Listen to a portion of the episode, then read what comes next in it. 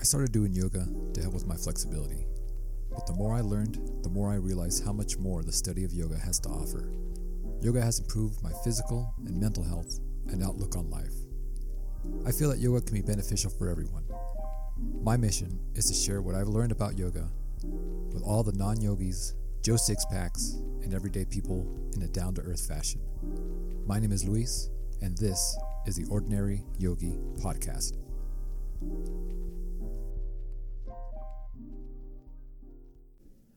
Hi, everybody. Welcome back. Today, we're going to be talking about mantras. Uh, you may have heard of a mantra. Maybe you've tried it. Maybe you've been thinking about trying it. But today, we're going to explore where they come from, how you can use them, and you know, I'm going to share my experience with mantras and chanting and that sort of stuff. Uh, I've had my coffee this morning. I'm fucking ready to go. So first, answering the question, what the fuck is a mantra?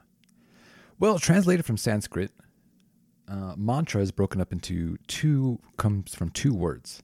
Manas, meaning mind, and tra, meaning tool.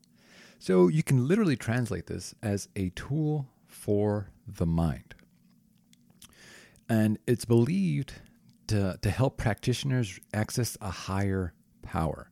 And I really like the idea of this. Uh, I can, I've, I've talked about how, you know, within us we have this intuition, this light that we just we, we have the ability to tap into, but we have a lot of layers to, to chip away at first to to to get there. And for me, the mantra is always a nice way to kind of just remind myself of what the true self, capital S, is. And that's what I really am. I'm not my body. I'm not my mind. I'm not the ego. And I, I another thing I like about this is, I've, and again, I've talked about this a lot, is uh, stoking your fire. And again, referring to the light that's within you doing things that feed your soul and your spirit, right? We all have that thing, whatever it may be. And that's what kind of keeps us going. And I feel keeps us in, centered in the right mindset a lot of the time. And a lot of our life, we may get pulled from side to side. Maybe our, our career at the moment doesn't align with what we really want and what really serves our spirit and soul. And the mantra, again, is for that to, to stoke and continue that fire. And what that fire and that energy is called and can refer to is Shakti. And that again is energy ability or the the cosmic force. And that's kind of what represents us as we build it with inside ourselves. So, you know, my experience with mantras or chanting um, was probably the first one was, you know, when you go to a yoga class, um, you may chant Om at the very beginning, at the end. Uh, you also may do a namaste at the end of the class. And when I first started doing yoga, uh, this was kind of way again a little too too far out there for me at the time. So I felt really uh, weird doing it, and also kind of a bit of like a phony, right? Because um, I didn't know what the hell this is or what this represents, and I don't know. I just felt really weird. So whenever you know people would chant in class, Om or say Namaste, I would just kind of bow my head, not say anything, and just kind of secretly wish this would be over quite quite soon. Um, but as you know, I delve into it. I kind of you know as I learn more, I realize where it comes from and what it means, and it kind of really resonates with me now. So before we get into to mantras and everything, I kind of want to spend a little bit of time on talking about the the power of the word of, of your words that you say to yourself and to others, right? Because they carry an energy with them whether you realize it or not. And a couple references I want to talk about is uh, there's a book called The Four Agreements. It's pretty pretty famous uh, book by Don Miguel Ruiz, and he has a bunch of other books on that. But the, the Four Agreements is the first one I read of his, and the first agreement of the Four Agreements. Again, the the book's kind of like the Four Agreements you make to yourself, and it kind of makes you live a, a more fulfilling life. Yeah, whatever. But the first one is be impeccable with your word. And when I first read this, I was like, oh, yeah, that means just don't tell a lie, right? Because impeccable to me means like clean. Just don't don't say lies. But what he means by this is being very conscious of the words you use because the words you use shape those around you and the situation that you find yourself in. And you know, if we go a little bit deeper, right, and we want to talk about magic and woo-woo stuff, the term abracadabra, right, we all know from magicians, It means I create as I speak. So, yeah, we're getting really fucking deep into the layers of this stuff. So, the words we use create our story, and the story is what we live day to day. And, you know, one of the examples that's in the four agreements is, you know, a, a, a woman or a mother was having a rough day, right? Her kid was singing and had a lot of energy. She just didn't have the patience for it that day.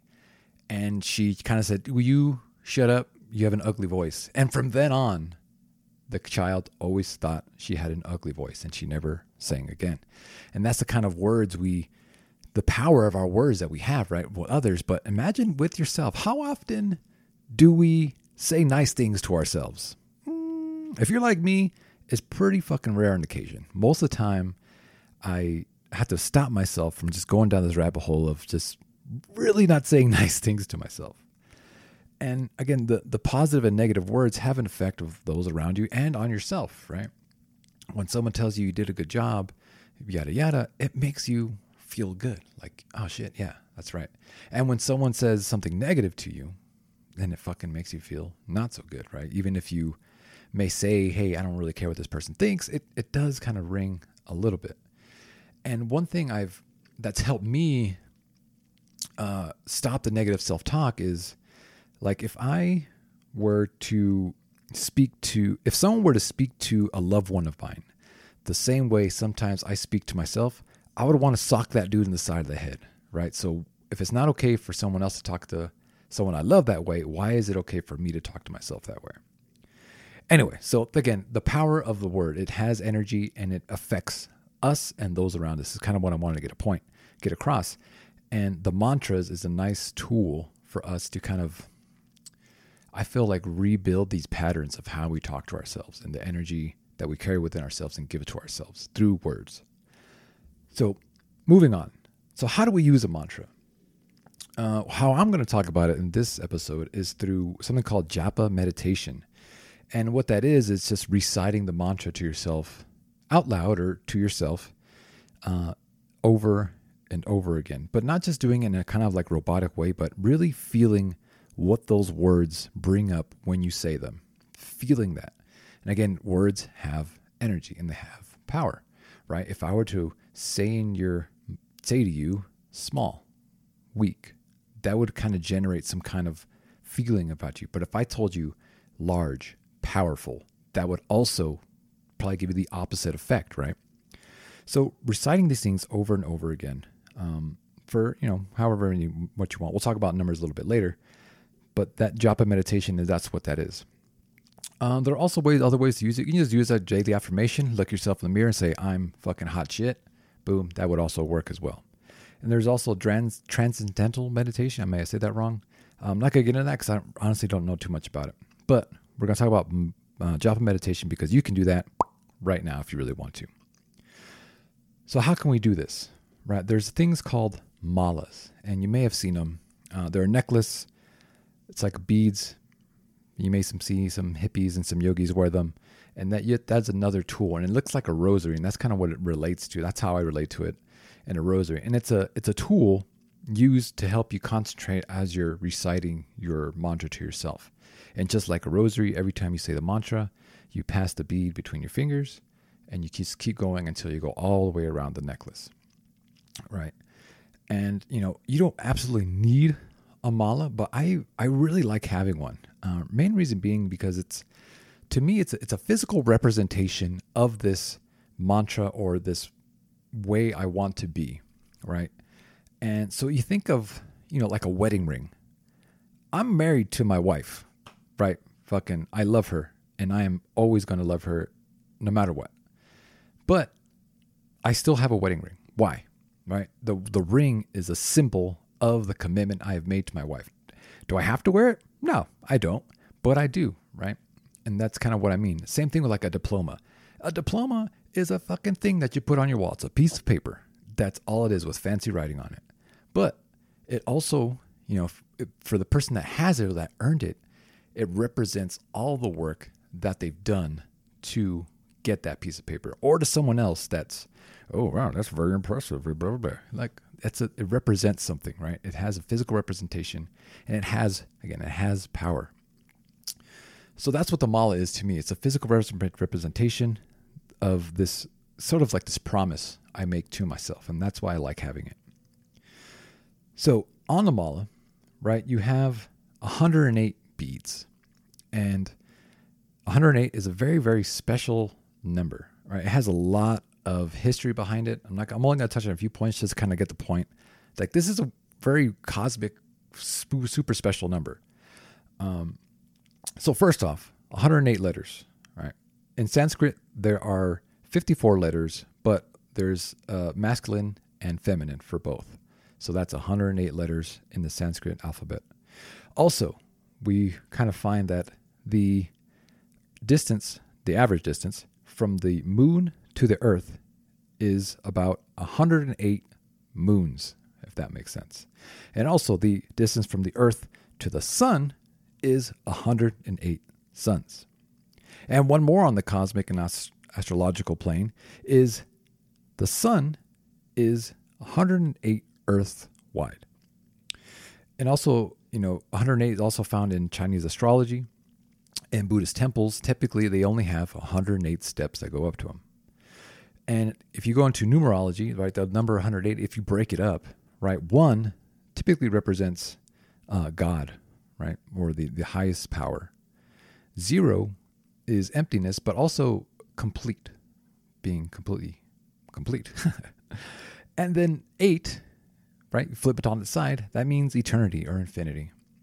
So 108, again, has a very, very special uh, significance to it. And that's why we have 108 beads on the mala. So again, if you want to get one, uh, I got mine from. Uh, if you can look at them on Instagram, I may tag them in the show notes. Is Mala for Vets? And that's where I got mine. It's a veteran-owned uh, business, and I really like supporting that sort of stuff. He's been a real. He's a really good dude. He sent me one, and I kind of special ordered one, and he sent it to me, and he had it. It was just great service. Um, so if you want to get one, I, I would you know try to support them as, as much as you can. Uh, yeah. So moving on. So we have our, our, our mantra or, you know, our mala. We're ready to do a mantra. So how do we choose a mantra? Well, this is kind of the easy part, really. You just find something that resonates with you. And you can have more than one mantra, right? You can, some days you might feel sluggish, so you might want a mantra that's going to energize you. Remember to be energized. Sometimes you feel a little bit sad and you want something that's going to kind of bring you back to center. But I suggest when you do find a mantra that you stick with it for at least a month to kind of feel the effects of it. And then you can kind of switch to another one if you really, really want to. So I recommend having a phrase, right? Typically, you want to be in present tense. That's kind of what the biggest thing is. So if you want to put, you know, the words I am and then just fill in the blank. I am fucking unicorns and good vibes. Boom. That's a mantra right there, if it resonates with you. Also, you know, my heart leads me is another one. Or I write my story is another one we can use. It can also just be a single word, right? Love, connection, God, whatever, right? Whatever's going to help you be still and become centered. And again, it really just comes from you. What do you need and it can be fucking anything. Now, once you have one, it's uh, you may not want to share it. Uh, this is here's why I think right. They say it loses its energy if you do that, but I'll you know I'll stick in pondering on it, and I I think back to when we were naming our son, right, and we have a lot of we had a lot of names picked out, and to us, to my wife and I, was like, oh, this is a, this is a fucking cool name. I like this, and then we would tell it to somebody else, and then we would just get that reaction of like, oh yeah, that's that's cool, and then it would make me feel like a certain way about the name that I really did like. That that name lost its you know shine a little bit when I would do that. So I kind of feel that way with mantras, right? When you say, "Oh, my mantra is my heart leads me," and the person would be like, "Okay," that would make you feel kind of weird, right? And that would kind of take the energy away from those words. So you don't. I would just say, don't share it. Right? It's yours. It's special. It's it belongs to you, and you use it. And if someone like asks you, "Hey, what's your mantra?" It's like, "Eh, you know, I just don't feel like sharing it, but here's some ones that I've heard of that I really liked." That's just a suggestion. Of course, one of the more most common mantras is Aum, right, or Om, and you may have heard this a lot in yoga classes. You may see the symbol; it's like a backwards three with a tail on it. And this, again, the, the yoga classes I've been to at first when I started doing yoga is, I was like, ah, I'm not going to do this. I feel kind of silly doing that. But again, breaking down the Aum, it's it's O M, but it's actually spelled A U M.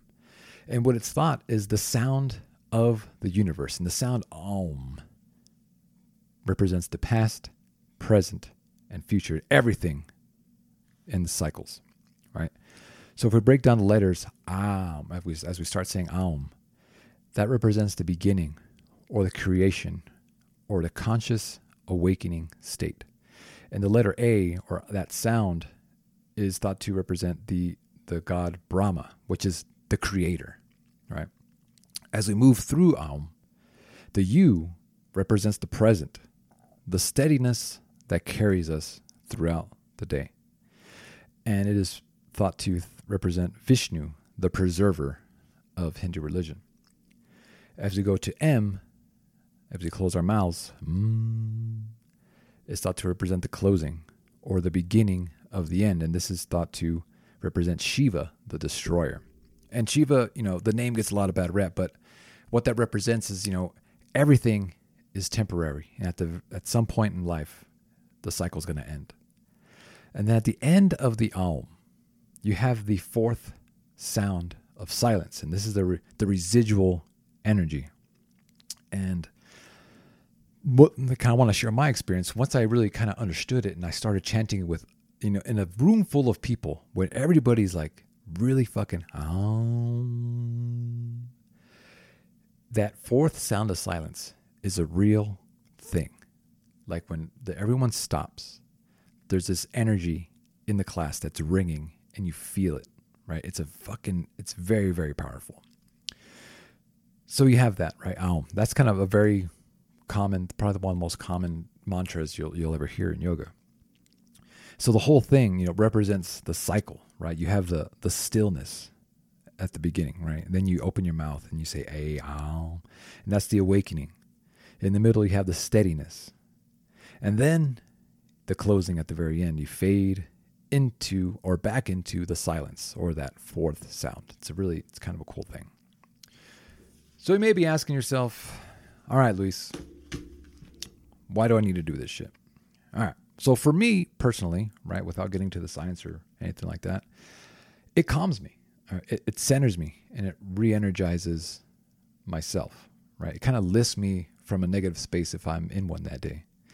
Just kind of going through it and really focusing on my mantra and the words within it feeling those words and the energy it represents to myself it it takes me out of a bad headspace if i if i am in one. But there's uh, been some studies done right? And kind of hip you know science it's awesome kind of stumbled there for a bit. Probably gonna edit this out. Probably not gonna edit it out. Anyway, so in your brain, there's something called the DMN, the default mode network. And this is kind of the activity in your brain when your brain is at rest, where you're just not doing shit. It's still stuff going on in there. And sometimes we have an overactive DMN or default mode network. And this kind of shows that the brain is not calm or centered. It's got a lot of shit going on and moving around in there. So a study was done when people were given a mantra, and for six weeks they recited that mantra for them to themselves for I think 10 minutes or so.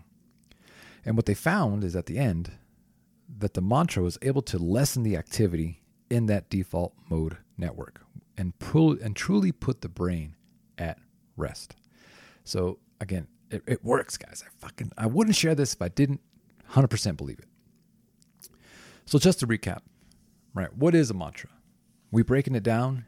It's a tool for the mind. Right? We use it through japa meditation, just reciting it to yourself. And then choosing a mantra, right? You don't need a mala. I maybe you might want to get one, but choosing a mantra is something that resonates with you. Now, how would you use this in day to day practice, right? Again, you don't need a mala. I, repre- I suggest getting one. But what you can do is just sit, just like you would if you're meditating. You can lay down. And when you inhale, say half of your mantra, I am, and then exhale, complete, complete. Inhale, I am, complete as you exhale. And that's a perfectly good way to use a mantra. So, in closing, I just want to remind you guys that your words have power, right? And let's make sure that we use them to benefit us and those around us. I appreciate you guys listening. Again, if you're listening, share it on some kind of social media platform, tag a friend, share. Hopefully, you guys are enjoying this stuff that I'm sharing with you guys, and I will talk to you next week.